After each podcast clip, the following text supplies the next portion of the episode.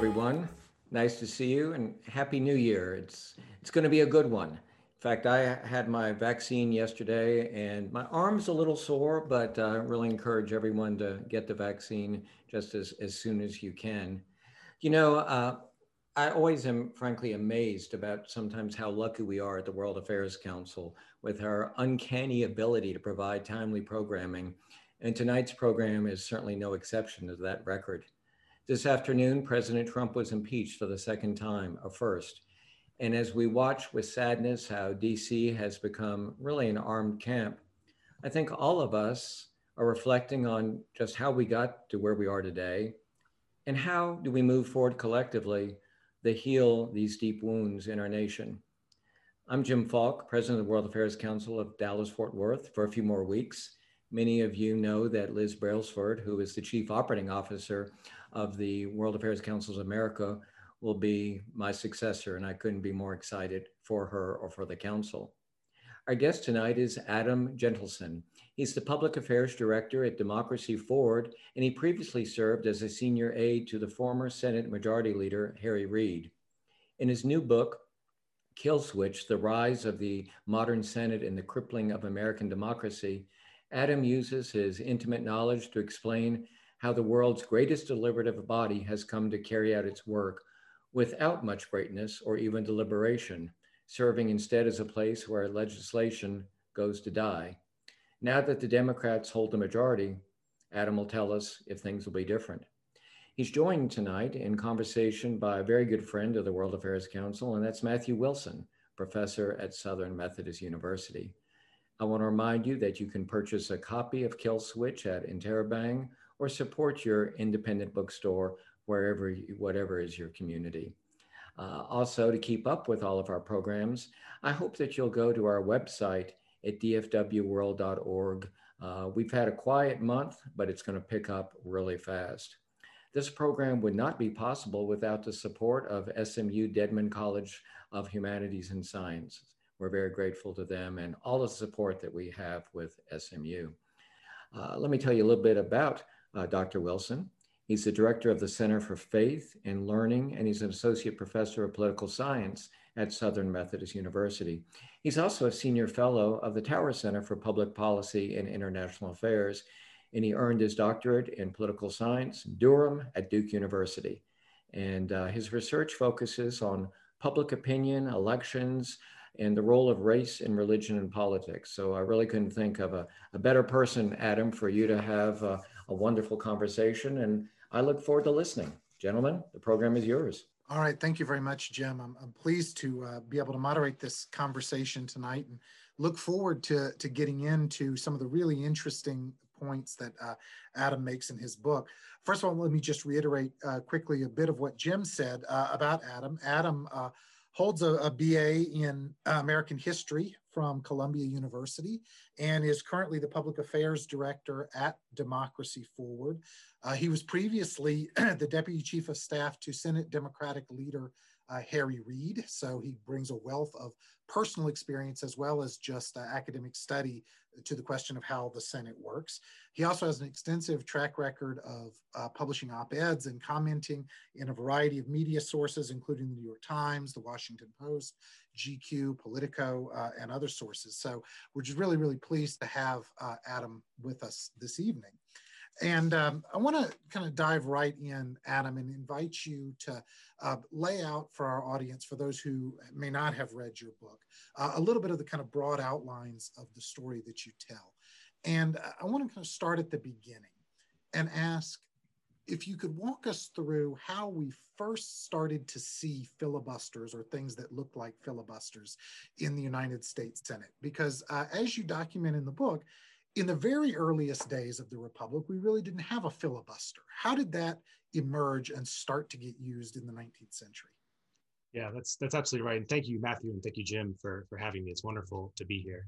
Um, so this is this is uh, you know sort of the starting point for for everything that that came after, and I think it's it's an important uh, foundation to to set for this discussion, which is that in the beginning of the Senate, there was no filibuster. And this wasn't a coincidence or sort of happenstance or sort of the absence of something that was expected to come later. This was by design. um, the framers were extremely clear that the Senate should be an intimate chamber. Uh, it was designed to be the cooling saucer of myth, uh, for sure. Um, and it was supposed to be a place where debate was free and open and unstructured um, and, and moved at a slower pace than the more rough and tumble House. But one thing that they were very clear about, uh, despite all of these um, special considerations, was the need for the majority to be able to move forward on a vote when they decided it was time to do so. Um, so, you know, James Madison, the, the founder who is mo most often cited as, as being uh, careful and, and um, you know, a, a protector of, of, minority factions, um, even James Madison wrote extensively about the need for the majority to be able to make a decision when it was time to do so. And I think it's important to ground this in the reality that the, that the framers were working in at the time. Um, they were writing the Constitution, of course, in the shadow of the Articles of Confederation. And the primary reason that most of the framers believed the Articles of Confederation had failed was because it required a supermajority for action on most major pieces of legislation, uh, categories including taxation, uh, military, uh, and basically everything that, that really mattered at that time. So, you know, having seen the failure of that requirement, the framers were, were deeply attuned to what happens if you give a minority the ability to block what the majority wants to do. Uh, in Federalist 10, which is often cited as Madison's uh, most articulate um, description of the protections for minorities, he explains that minority factions should have a right uh, to make themselves heard. They should have a right to have input into the process. But in that same tract in Federalist 10, he also describes majority rule as what he calls the Republican principle uh, and explains that a majority at the end of the day should be able to decide on an issue. So it wasn't a coincidence that the filibuster didn't exist in the early Senate. Um, in addition to sort of those philosophical and principled foundations, the framers uh, uh, created several very strict rules limiting debate. Uh, five of the original 19 Senate rules placed restrictions on debate. One of the most important was something called the previous question motion, which gave the majority the ability uh, to call an end to debate if it decided it needed to do so. Um, Thomas Jefferson, who as uh, vice president wrote the first manual for procedure governing both the House and Senate, had an entire section called Order and Debate, in which he explained that members were not expected to, to debate, but not to debate what he called superfluously. And that when they were when they started to do so, there were a range of options for members to quiet them down, including just starting to talk over the members, uh, make it clear that their time was up. Um, so it's very important to establish that the early the ethic of the first Senate was that debate should be thorough, it should be thoughtful, but when it when you know sort of a reasonable person standard uh, when senators had decided an issue had run its course, uh, it should be ended. Then comes John Calhoun. Uh, and John Calhoun is the leading innovator of the filibuster. Historians disagree about when exactly the first filibuster was, um, but, but there's broad consensus that Calhoun uh, created what we would now describe as the modern filibuster. Uh, he did this starting, he came to the Senate in the 1830s, um, and then starting in the 1830s and 1840s, he had a acute need to increase the power of the minority in the Senate. And the reason he needed to increase the power of the minority in the Senate was to protect the slave power. Um, these were his primary patrons as a senator from South Carolina. Uh, and the slave power was starting to become outnumbered, uh, not just in their number of states and the number of senators, uh, but in the overall uh, public opinion. And so Calhoun was driven by a strong motivation to increase the power of the minority to block the majority. And so, you know, in contrast to the Madisonian vision of the Senate, which was a deliberative, thoughtful body where at the end of the day, the majority ruled, Calhoun started developing his own theory. Uh, and he wrote this extensively in what he called his Disquisition on Government that was published after his death. Uh, and in that disquisition, he explained that it was his belief that a minority should have the ability to exercise a veto power over anything that it opposed. And so it was based on that principle that he started to innovate what we now would call the filibuster. And he did this basically by what you would associate with sort of the Jimmy Stewart style filibuster of uh, talking at length on the floor, of getting a group of senators together uh, to, to delay a bill that they opposed. Um, it didn't even have a name while Calhoun was alive. Uh, it took several decades, uh, even after Calhoun passed away, for the filibuster name to come into common use. So it was that new and it was that unusual at the time that even after Calhoun started to make this innovation, it still didn't have a name until around the 1850s. So, you know, several decades after the Senate had, had been in existence. So that's that's where the filibuster first started was was you know a, a minority of senators uh, desperate to, to overcome the power of the majority. Um, John Calhoun was the leading innovator, uh, and it was really his his marriage of this idea of minority rights with uh, the tactics of obstruction uh, that laid the groundwork for what we what we now describe as the filibuster. Well, and I do definitely want to get uh, fairly quickly to present day circumstances, but I have a couple more uh, historical questions first, just so you can kind of lay out things uh, for our audience about the evolution here that you trace in your book. Uh, you make a very interesting point in the book about how, ironically, it was a rule that was intended to limit debate that came to be the birth of the modern filibuster. And can you explain how that kind of counterintuitive result came to be? Yes, yes. This is it's this is a very uh, this question gets immediately down to the weeds of Senate procedure, but but uh, I think you know we, we can go there with this with this audience. Um, so in 1917, uh, Woodrow Wilson is trying to get Congress to pass a bill to arm American merchant ships um, as, as, a preliminary step towards entry into World War One. Um, in March of 1917, the House uh, passes this bill very quickly by overwhelming majorities. It appears to have overwhelming majorities in the Senate. Um, it, its backers estimated somewhere in the 70s um, at a time when the Senate was still around 90, 90 members. Um, but uh, a senator from Wisconsin named Fighting Bob La Follette, uh, an ardent progressive, and I should be clear that, that the filibuster was used historically also by progressives, not just by pro-slavery forces, although definitely uh, uh much more by, by pro-slavery forces um, over, you know, in comparison to anything. But anyway, uh, Fighting Bob La Follette stages a three-day filibuster uh, that pushes Congress past the adjournment deadline. Back then, you know, today it's January 3rd. That's why Congress came back into session on January 3rd. Back then it was March 3rd. And so, uh, you know, when you're past the adjournment deadline, that clears the decks. Um, it's an automatic hard stop. And so the filibuster took us past that deadline. The bill was scuttled, uh, and Wilson had to start again. This filibuster prompted a massive public outcry. Uh, there was a banner headline in the New York Times, I think one of the only uh, historical instances of a banner headline about Senate rules. Uh, this prompted President Wilson's famous statement, uh, accusation calling the Senate a small group of willful men. Um, and there was massive public pressure uh, for the Senate to, to, overcome this filibuster. In the face of this public pressure, the Senate reconvenes a few days later. Um, it quickly creates a rule that is called Rule 22. Um, and that rule was intended, as its, as its creators clearly stated, uh, they called it a rule to, quote, terminate successful filibustering.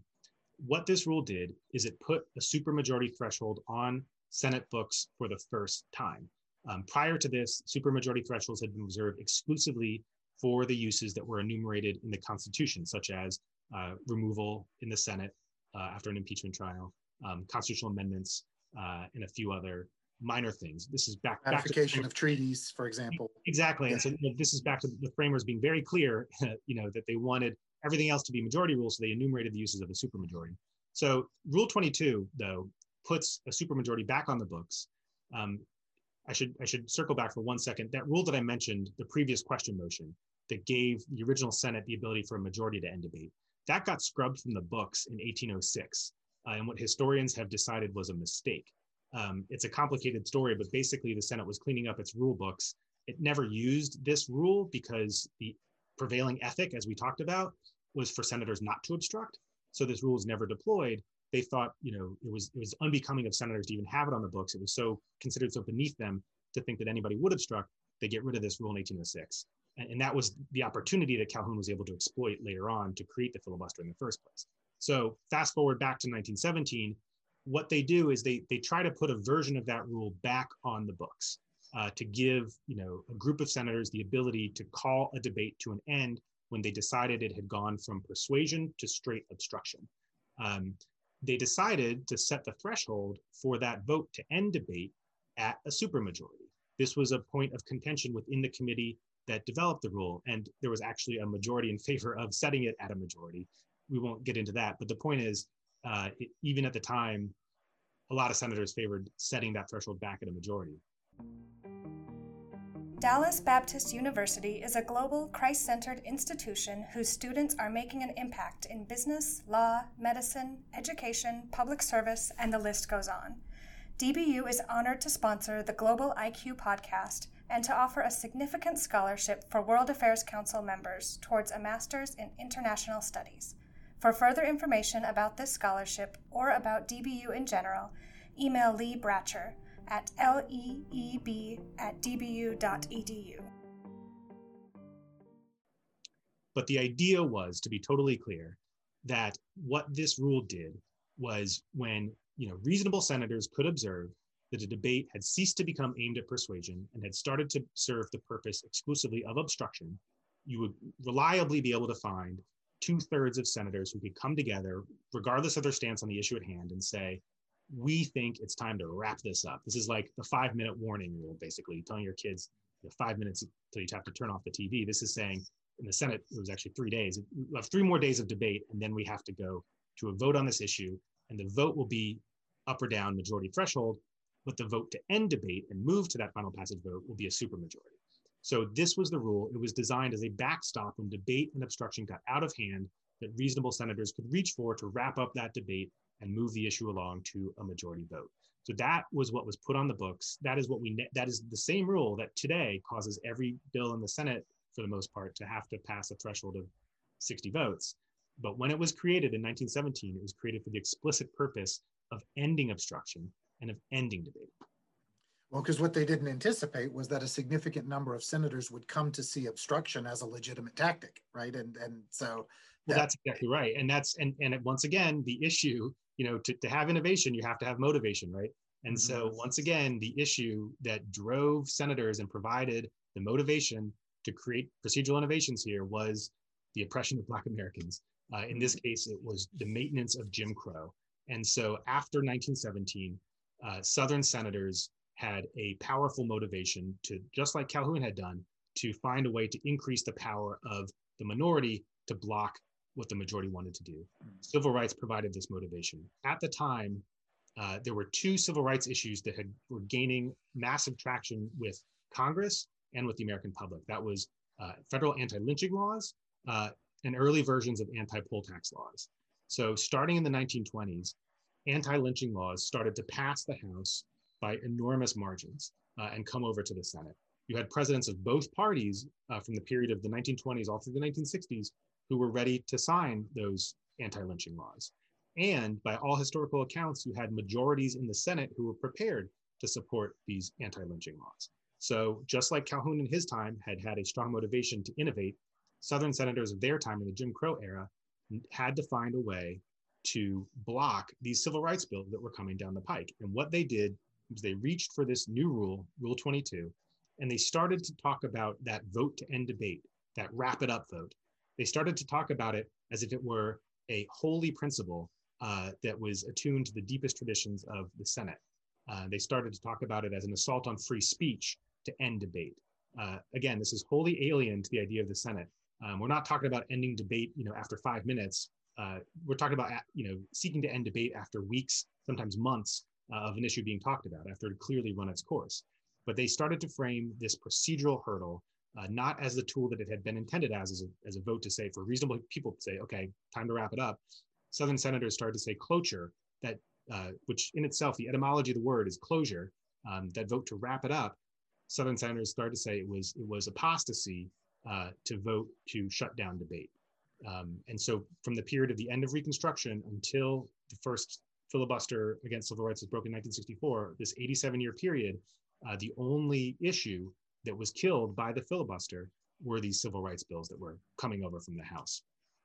So, so let's go to that era. Uh, and this will be the last kind of historical question before I shift to the present day. But it's one that has a particular uh, relevance for our Texas audience because uh, at one section of the book, interesting section, you talk about Lyndon Johnson and the role that Lyndon Johnson played in the perpetuation of the filibuster, and particularly a very interesting discussion of the interplay between Richard Russell and Lyndon Johnson. Uh, could you talk a little bit about how those dynamics unfolded in the 1950s and 1960s and the role that Lyndon Johnson played in creating the kind of modern instantiation of the filibuster? Yes, so this is a fascinating sort of master apprentice story. Um, Richard Russell of Georgia was uh, in his day, that's the two of them there. Um, I, I, believe this is when Johnson was president. So this is the, the student becoming the master in this, in this photo here. That's Richard Russell, who's being stared down by Johnson. Um, Russell uh, came to the Senate in the 1930s. He quickly established himself as the most powerful senator of either party. Um, another point I talk about in the book is that the Senate was supposed to be a leaderless chamber. Um, the sort of you know top-down control we see today was alien to it, um, and Russell sort of embodied that because despite being the most powerful senator of either party, he held no formal leadership role. Uh, he acquired this leadership reputation simply by knowing parliamentary procedure better than anybody else. Uh, he also led more filibusters against civil rights bills than any other senator over his 30, 40 year career. Um, Russell uh, took Johnson under his wing. Johnson, uh, as, as, folks here might know, had, had a reputation uh, and extreme skill at ingratiating himself with powerful uh, older men who were the leaders of the chambers in which he resided. When he was in the House, he became very close with Sam Rayburn, who was the Speaker of the House, uh, and Sam Rayburn became like a father figure to him. When Johnson came over into the Senate, uh, he uh, formed the same kind of a relationship with Richard Russell. Johnson's maiden speech on the Senate floor in 1949 was a passionate defense of uh, the cloture rule. Uh, a passionate defense. He explained that that uh, cloture was was akin to the First Amendment. He said that if he could give any freedom uh, to the countries behind the Iron Curtain, the freedom that he would extend to them was the right of unlimited debate in their chambers. Um, this was uh, an explicit attempt to ingratiate himself with Russell and the uh, Southerners. He he called Russell before the speech. He gave him a copy and Russell made sure that all the other Southern senators were in their chamber to hear this new senator's maiden speech.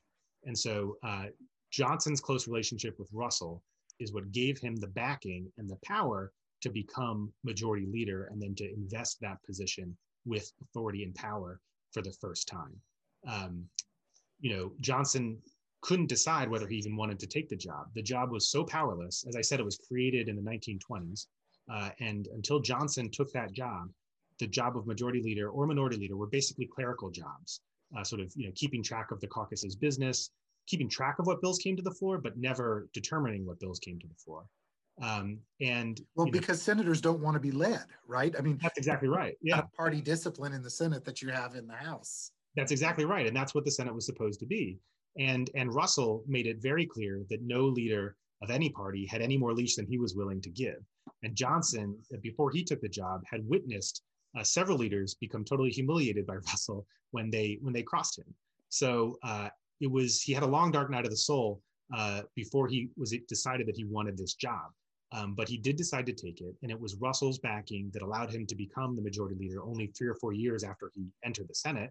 Uh, and then it was also Russell's backing that allowed him to actually invest this job with authority and power. So let's then think about how since that era the filibuster has changed in some ways and you you go through this in your book. So of course for one thing it has shed a lot of its associations with with white supremacy racism et cetera. In recent decades that's not what the filibuster is principally used for. It's, it's other things. Um, also we've seen limitations on the filibuster introduced in various ways right? The threshold for cloture has been dropped from 67 to 60 uh, nominations to the courts can no longer be filibustered. Senate has developed ways to use reconciliation to avoid filibusters on budget bills, on taxing and spending measures. So there are a variety of limitations that have emerged on a kind of pure minoritarian uh, filibuster. Um, nonetheless, clearly you don't think that those are enough, right? That, that those limitations on the filibuster don't go far enough in uh, in the majoritarian direction. Um, are there any limitations on the filibuster short of its outright elimination that, that you think would be sufficient? So, for example, what if we actually made people once again actually filibuster, like get up and debate, as opposed to the kind of automatic dial it in filibuster that you mentioned in the modern incarnation? W- would that be sufficient or is that not enough? I, fully support that. I think that's a great idea. Um, mm-hmm. I think that you know the filibuster its connection to debate needs to be restored i mean one of the one of the very damaging things about the way the filibuster is used today i get into this in the book is that it it kills debate. Um, it eliminates it. So senators don't have to debate to block a bill. The Senate was supposed to be a place where a senators persuaded, where they where they tried to you know get a majority behind their own cause. And today, you don't have to take the floor to wage a filibuster. Um, we could talk about this more, but but you know all it takes is a phone call or an email from your office. It doesn't have to be from the senator themselves to the cloakroom, and you know the threshold, which to, even to this day, the actual threshold for passage of a bill in the Senate is a simple majority. But that phone call from your office to the cloakroom places that procedural hurdle in the way and causes any bill to have to clear that 60 vote hurdle before it can get to the simple majority vote. Uh, and so the ease of use, the fact that a senator can do this with a phone call or do this with an email is what is so damaging. They never have to explain themselves if they don't want to. They never have to take the floor. Uh, they never have to explain to the public why they are opposing this bill and forcing it to overcome this threshold. So I, I, fully support the idea of restoring the talking filibuster. Ironically, I think that is what most Americans associate with the filibuster. When when right. they think of the term, they think of Jimmy Stewart, you know. And so I think that um, restoring that that kind of open debate, um, if someone wants to block a bill by by waging debate, yeah, there you go. Um, this was the movie that that this was the role that launched his career, um, Mr. Smith. So um, and it's it's actually interesting. I'll go off on a tangent about this for a second, but um, the the story behind Mr. Smith is loosely based on a on a real story, and it is somewhat ironic because the senator that it's based on, the, the tools that he used to uh, uncover corruption in the Pacific Northwest, uh, actually had nothing to do with the filibuster in real life. It was committee investigations and committee hearings uh, that uncovered the corruption. However, that's much less uh, dramatic and cinematic than the filibuster. So we have that in that uh, decision to stage this in a dramatic way to thank for the public perception of, of what the filibuster is. Um, but but this is you know we, we can we can count on our hands now the number of times we've seen this happen on the Senate floor. I think it would be a, a very good thing for the Senate to restore that kind of open debate because when, when you're doing that kind of debate, the other thing about it is that it's extemporaneous.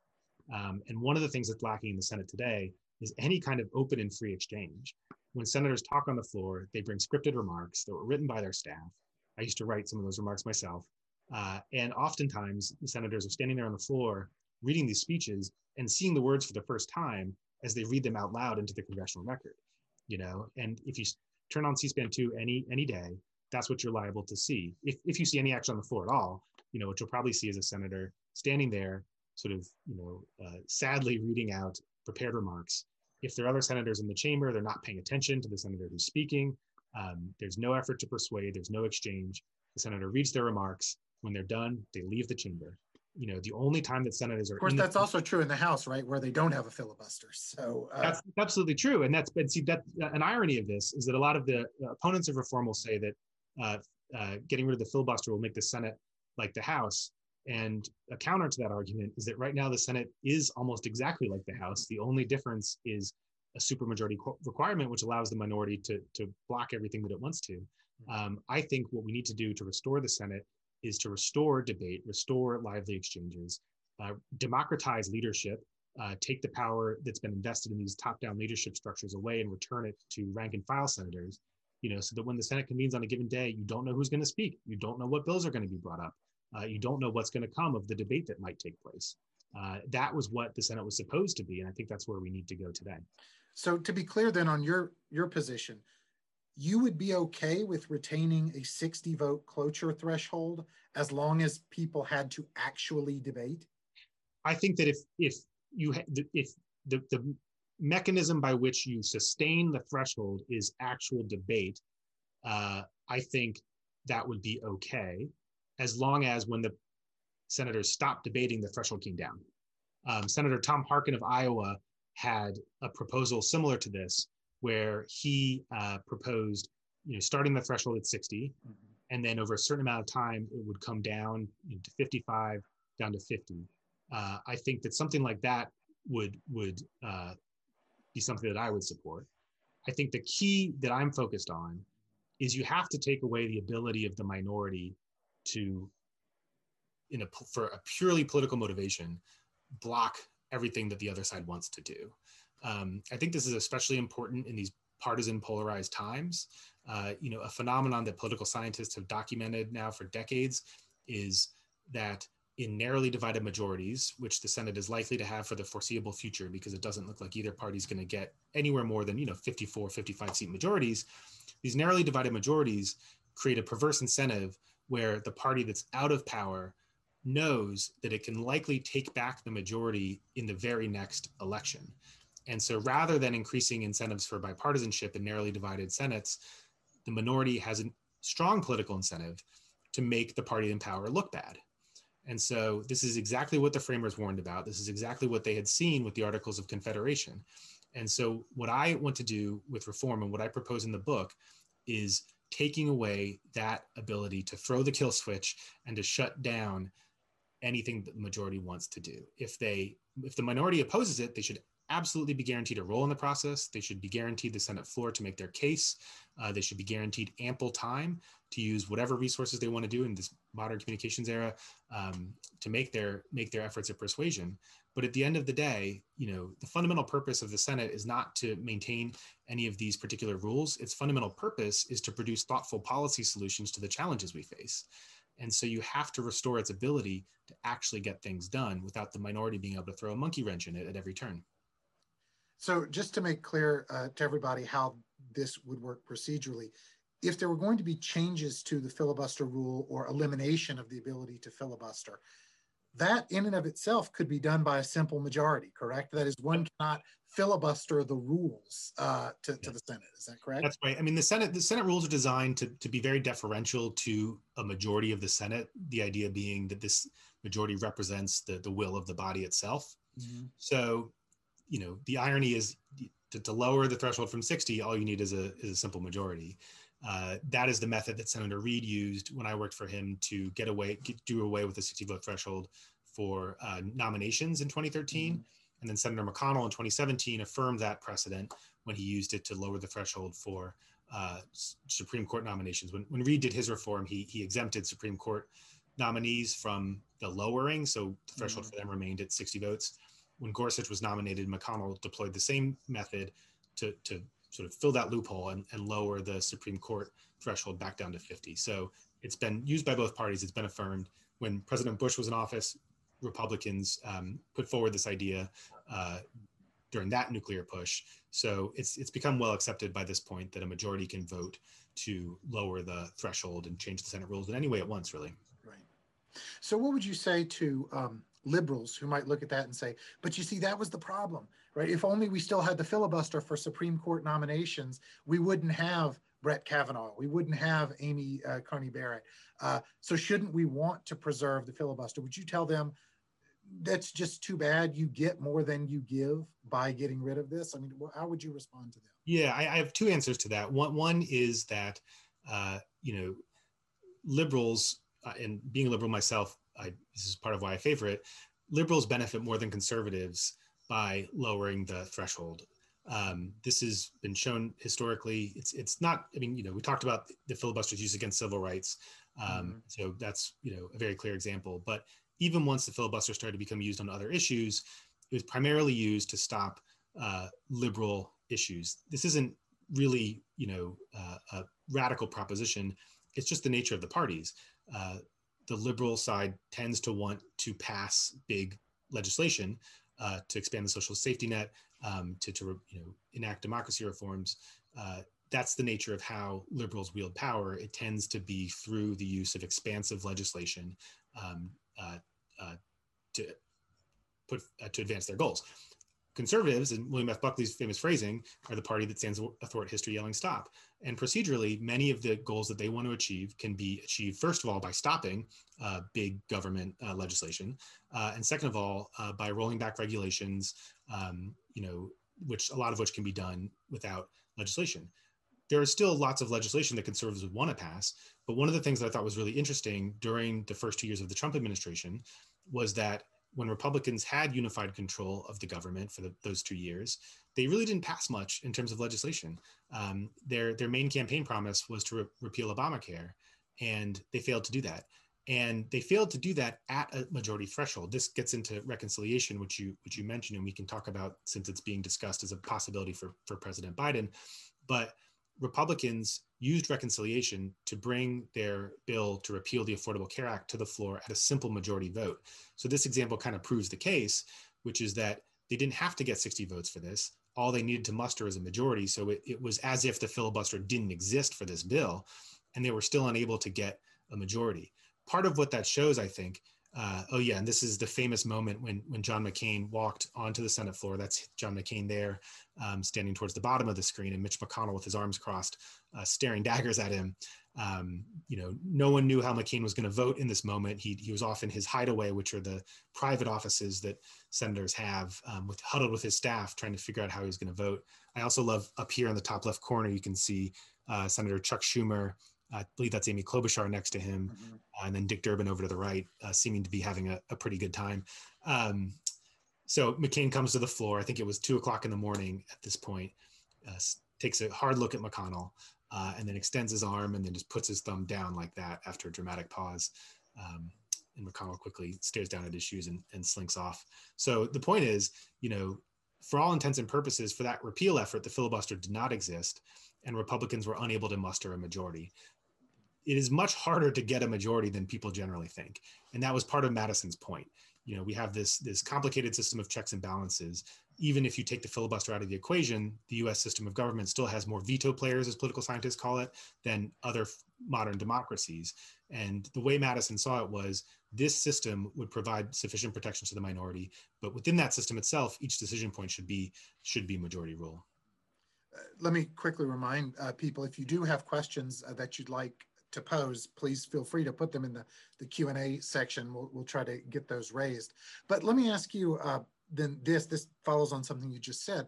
Uh, would you agree that the existence of the filibuster in the Senate has in fact, in some ways, prompted a rise in executive power, in presidential power?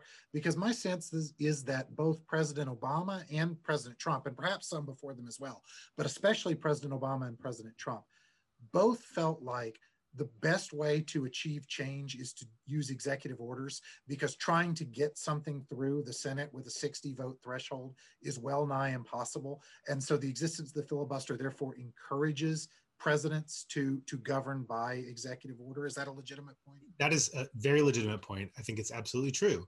Um, you know, champions of the legislative branch like myself should favor reform for this reason because it will restore the primacy or at least uh, something closer to primacy of the legislative branch. Uh, if you have a, a gridlocked Senate where the party that opposes you can throw a monkey wrench in the system and stop anything that you want to do, presidents are left with very few tools.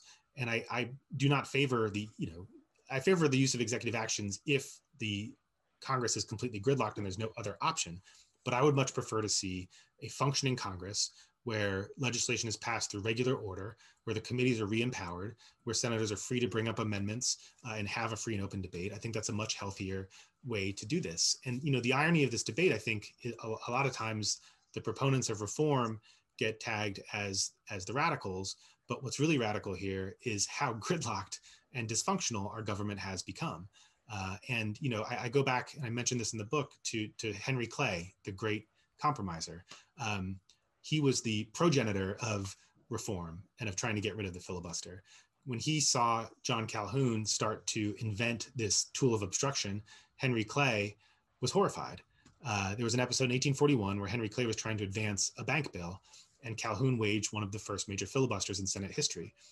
Clay, after seeing what was happening, decided that this was such a dangerous thing and so antithetical to the purpose of the Senate that he immediately tried to get rid of it and to uh, end debate through a majority vote. What he did, in fact, was try to restore that previous question rule that the Senate had scrubbed from the books back in 1806.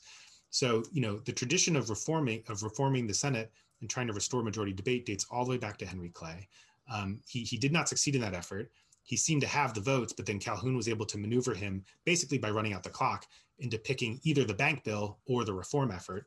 And so Clay decided to get the bank bill um, instead of the more abstract goal of reform. Uh, but but you know during the, the Senate's golden age, a lot of the things that we associate with the height of, of Senate greatness were passed by majority rule. The Missouri the Missouri Compromise passed by a four vote margin. Uh, you know back in the Constitutional Conven- Convention, the Great Compromise that created the Senate itself passed by a one vote margin. So it, we have to restore the ability of the Senate to get things done. Uh, if we don't do that, we have a crippled body uh, that will lead to a massive uh, shift of power to the executive and also to the judiciary, by the way. Um, you know, the, the role of the judiciary in, in lawmaking uh, has exceeded dramatically because you have a dysfunctional legislative branch. So uh, in, in our Q&A, Nancy raises an interesting question. She raises the issue of the power of a Senate majority leader. Uh, and, and to me, this, this is intriguing because um, couldn't we argue that if we didn't have the filibuster, that the Senate majority leader could actually be more powerful than he or she is today, in the sense that it would be really up to that one individual to decide what does or doesn't uh, come to the, the floor of the Senate. Do you see eliminating the filibuster as strengthening the hand of the majority leader in the Senate? It depends on how you do it. And, and as I advocate in the book, I think that we should couple filibuster reform with other reforms to democratize leadership in the Senate, uh, which is not that hard to do. Um, the, this leadership in the Senate uh, exists on a much more um, tenuous basis than it does in the House. You know, the Speaker of the House is a position created by the Constitution, uh, is endowed with massive power because it basically controls the Rules Committee, which in the House sets the terms of debate for every single bill. Um, in the Senate, there was no such, um, as, as, we discussed, you know, there, there, were no leaders in the beginning, uh, and was no such formal power. Its power exists through a layered system of norms and obedience and some precedents like the idea of right of first recognition. So the entire, in the House, the reason that speaker sets the agenda is the rules committee votes out a, a, rule that goes with each bill and says, this is how this vote is, this is how this bill is going down. Here's the the amount of time we're going to debate it. Here are the number of amendments. You know, sets the rules for everything about this bill. In the Senate, the only reason the majority gets the majority leader gets to set the agenda is something called the Garner precedent, which dates to 1937, which gives them the right of first recognition. So when multiple senators are trying to gain recognition on the floor, the majority leader is the one who's first recognized. Once they're recognized, they bring a bill to the floor and then they do a thing called filling the tree, which uh, became somewhat famous among Congress watchers under my boss's tenure uh, under Senator Reid because he started using this tool far more than any previous leader. It's it's a weird phrase, and what it what it means is the tree describes the chart that the cloakroom keeps to tell you which bills are pending and ready to be bought to the, brought to the floor. It, it's called a tree because it you know looks like a tree, and the branches there's 11 branches, and each one you can you know fill in a bill the way the majority leader controls the floor is they bring up the bill that they want to see uh, be voted on, and then they take dummy uh, placeholder amendments and put those in every other branch of this chart called the tree. That's called filling the tree. Um, so that's you know that's the power of the majority leader. It's very tenuous. So if you were to do something like uh, weaken the power of, for, of right of first recognition, uh, if you were to pass rules that, that stopped the majority leader from filling the tree uh, and, and that enforced the idea that those other branches of the tree should remain open for other senators to put bills and amendments on, uh, you could very easily start to deconstruct their power. So, so to get back to the question, I do think that, that eliminating the filibuster by itself could empower uh, the majority leader more than you, you would want to see. But that's why I think it's very important to couple it with reforms that will democratize uh, the leadership structures in the Senate and make it uh, much easier for rank and file senators to bring bills to the floor so that the Senate can act on anything any Senate any senator wants to do rather than only being able to act on what the majority leader decides the Senate should act on.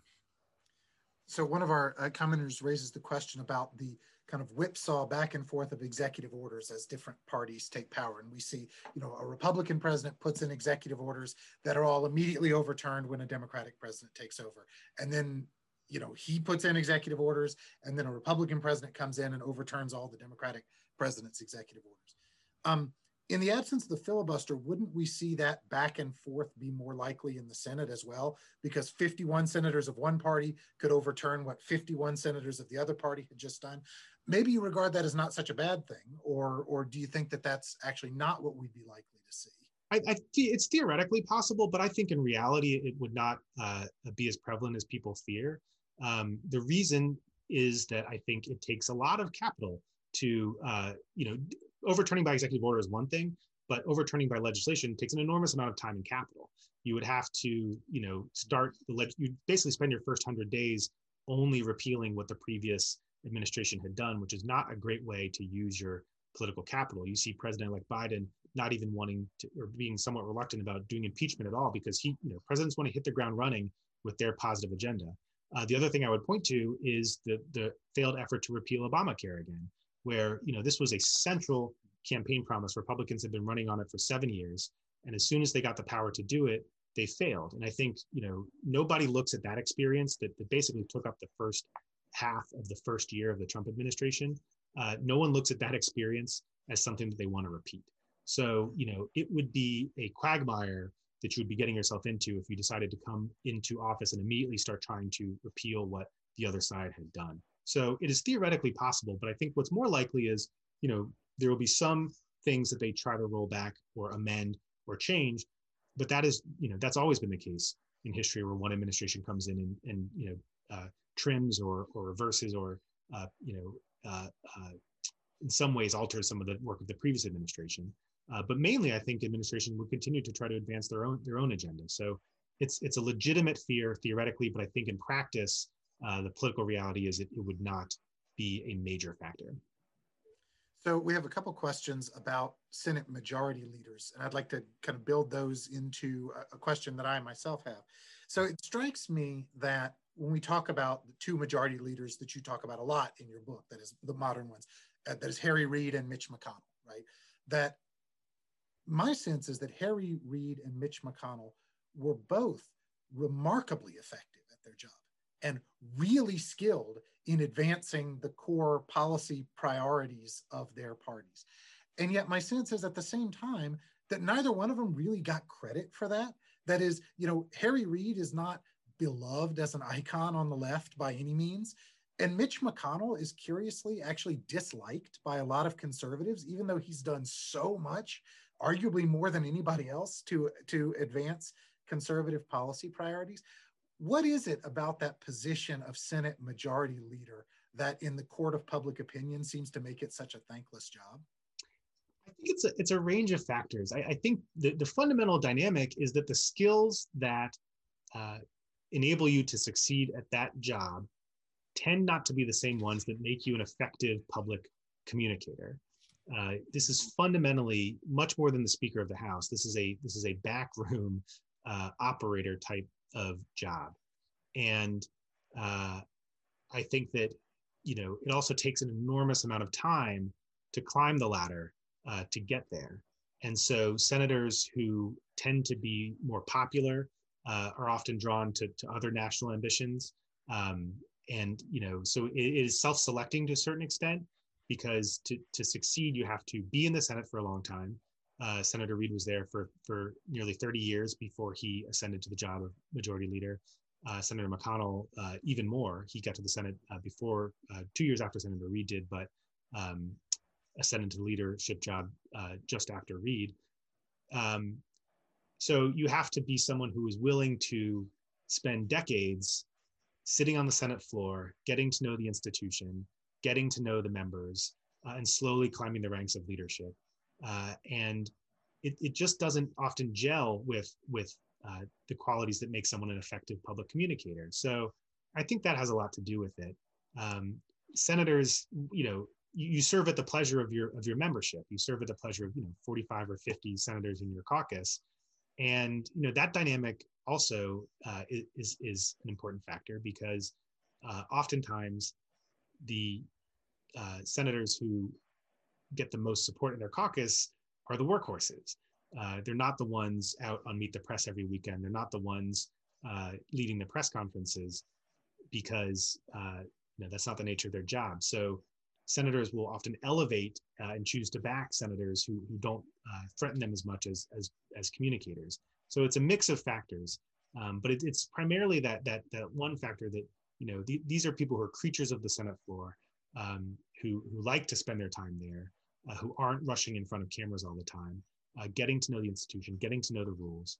Uh, and that is what that's what makes somebody a successful leader, but it's not what makes somebody often a, the best. So you're saying somebody like somebody like Bernie Sanders or Ted Cruz couldn't effectively do the job of of majority leader. Yeah, it's a weird mix of of being uh, everybody's friend, but also being able to push them to do what you need them to do at a given moment.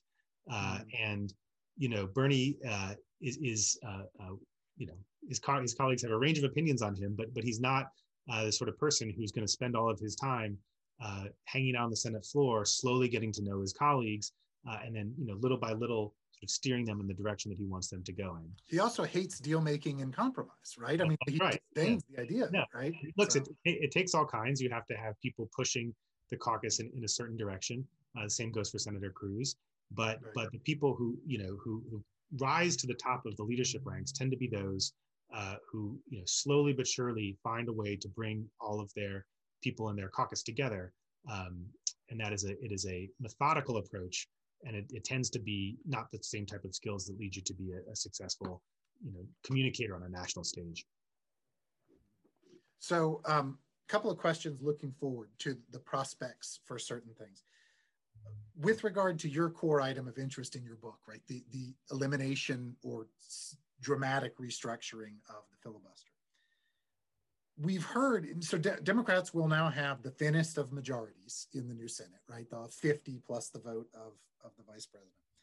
Um, but we've already heard several more centrist Democrats express skepticism about the idea of eliminating the filibuster. So Joe Manchin, for example, has suggested that he is wary of that.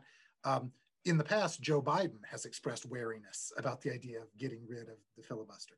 Um, so, given that, do you think that this is unlikely to happen over the next two years, or do you think that these people might be brought around?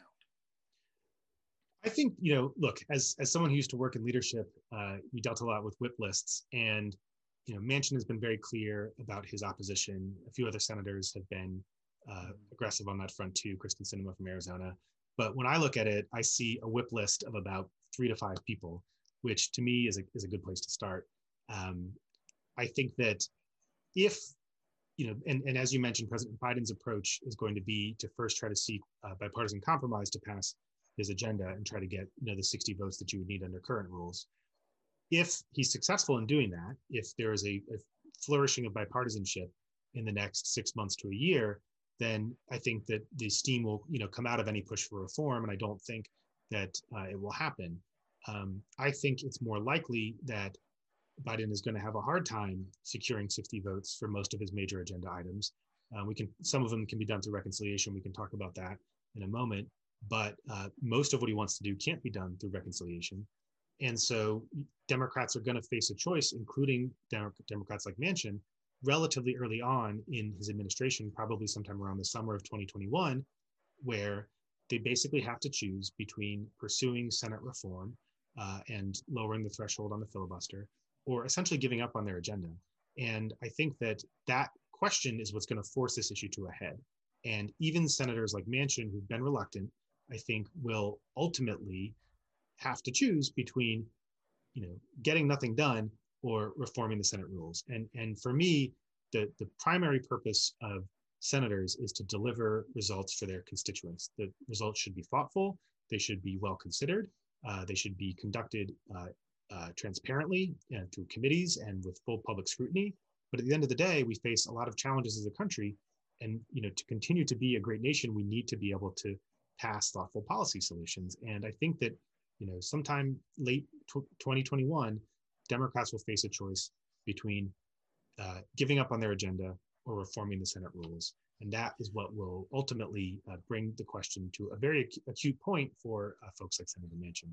And I, I believe that ultimately, uh, if you've got, you know, you've got a whip list of three to five, and you've got massive public pressure with Biden's entire agenda hanging in the balance, I think that ultimately, uh, if those dynamics are what prevails, that senators will come around. So, do you think that filibuster reform can or should be separated from other measures that have been talked about that would enhance democratic power? And here, what I'm thinking of is things like new states, DC statehood, Puerto Rico statehood, right? That would change the balance of power in the Senate. Uh, packing the court, uh, increasing the number of Supreme Court justices to, at least in the short term, put more liberals and moderates on the court. Um, because Republicans would likely characterize this as a package of efforts to enhance democratic power. They'd say, see, they got the narrowest of majorities, and all of a sudden we've got two new states, and the court is packed, and the uh, you know long-term Senate history of the filibuster is done away with. Um, do those things necessarily get treated as a package, or are they separable items? Well, I think it depends on what's the issue that forces the filibuster conversation to a head. Um, you could see it coming to a head on on economic issues. Um, there's some discussion uh, among the Biden administration of, of, pursuing a COVID relief package right out of the gate. Uh, they they might end up doing that through reconciliation, but if they brought you know a broadly popular, desperately needed package of COVID aid to the floor, and they failed to get 60 votes, they would face a choice of watering down that package um, or going nuclear and changing Senate rules to pass it. So, you know, if if if it's an economic issue that brings the, the conversation to a head, I don't think it'll it'll always be characterized as a power grab because you're you're making this big change to pass something that the party in power wants to pass, but but it won't have those that other baggage that, that you discussed. Um, however, I do think that those issues you mentioned are probably the most likely ones to bring the conversation to a head. Uh, to me, these are sort of the issues where you have an, an uh, immovable object meeting an unstoppable force, where Democrats cannot give up on uh, these democracy reforms, uh, including DC statehood, uh, and Republicans can't let them pass. So I think that that's that is the place you're most likely to see uh, this this dynamic prevail. Um, I'm sure Republicans will characterize them as a power grab. I think it's unfortunate that things like uh, extending statehood to a district that's as big as Wyoming and, and close to several other states, uh, and is you know back to the principle of taxation without representation, uh, is bound by federal law but has no ability to shape that federal law. You know, it, it probably will elect two Democratic senators, uh, but that's just the nature of the beast. Um, you know, people have talked about extending statehood to Puerto Rico. It's it's less clear that there's a demand for it there, but uh, I would support self-determination if Puerto Rico wants to become a state. I would support that, but it's not at all clear that Puerto Rico would elect two Democratic senators. Um, but I would still, you know, support that that democracy reform. Um, I can't think of any places that, that seem like they would automatically elect Republican senators, but on the basis of principle, I would I would support extending statehood to areas that are bound by federal law. Um, so this isn't a question of, of, partisan power; it's just a question of doing the right thing. Um, to, to you know we saw the need for it this this week where DC was unable to send in the National Guard uh, to to stop the rioters because the mayor doesn't have that power. So you know it's the right thing to do. It may have the effect of helping Democrats, but but that's you know that's the reason Republicans will oppose it. But that's not the reason we need to do it. But you'll be battling against the attractiveness of the nice round number of 100. Um, it's true. I, it's that that's an interesting dynamic you point out because I think that you know that round number sticks in people's heads and, and it, it, makes it seem like that's the way it was supposed to be when obviously you know that's just where we ended up um, right we were we were at 90 uh, 96 for a long time until the late 1950s we got two more well, gentlemen i hate to interrupt but adam i know you have a, a hard stop in, in just a minute and uh, matthew as always thank you so much for uh, moderating tonight's conversation it was oh, happy to do really it. fascinating uh, I have not finished your book yet, Adam. I started it a few days ago, and I just want to tell everyone how it's you know structured. First part is really the history, and the second part is modern and some of your prescriptions to have a better Senate. And I want to encourage everyone to pick up a copy of the book at Interabang by going to interabangbooks.com or at your favorite bookstore. Um, and I should add, it's really well written, which makes it a, a pleasure to read want to thank everyone. Please go to our website, dfwworld.org, or go to our YouTube channel and catch up on some of our past programs. And of course, please share our programs on your social media. Thanks so much for being with us. We'll see you again very, very soon. Good night.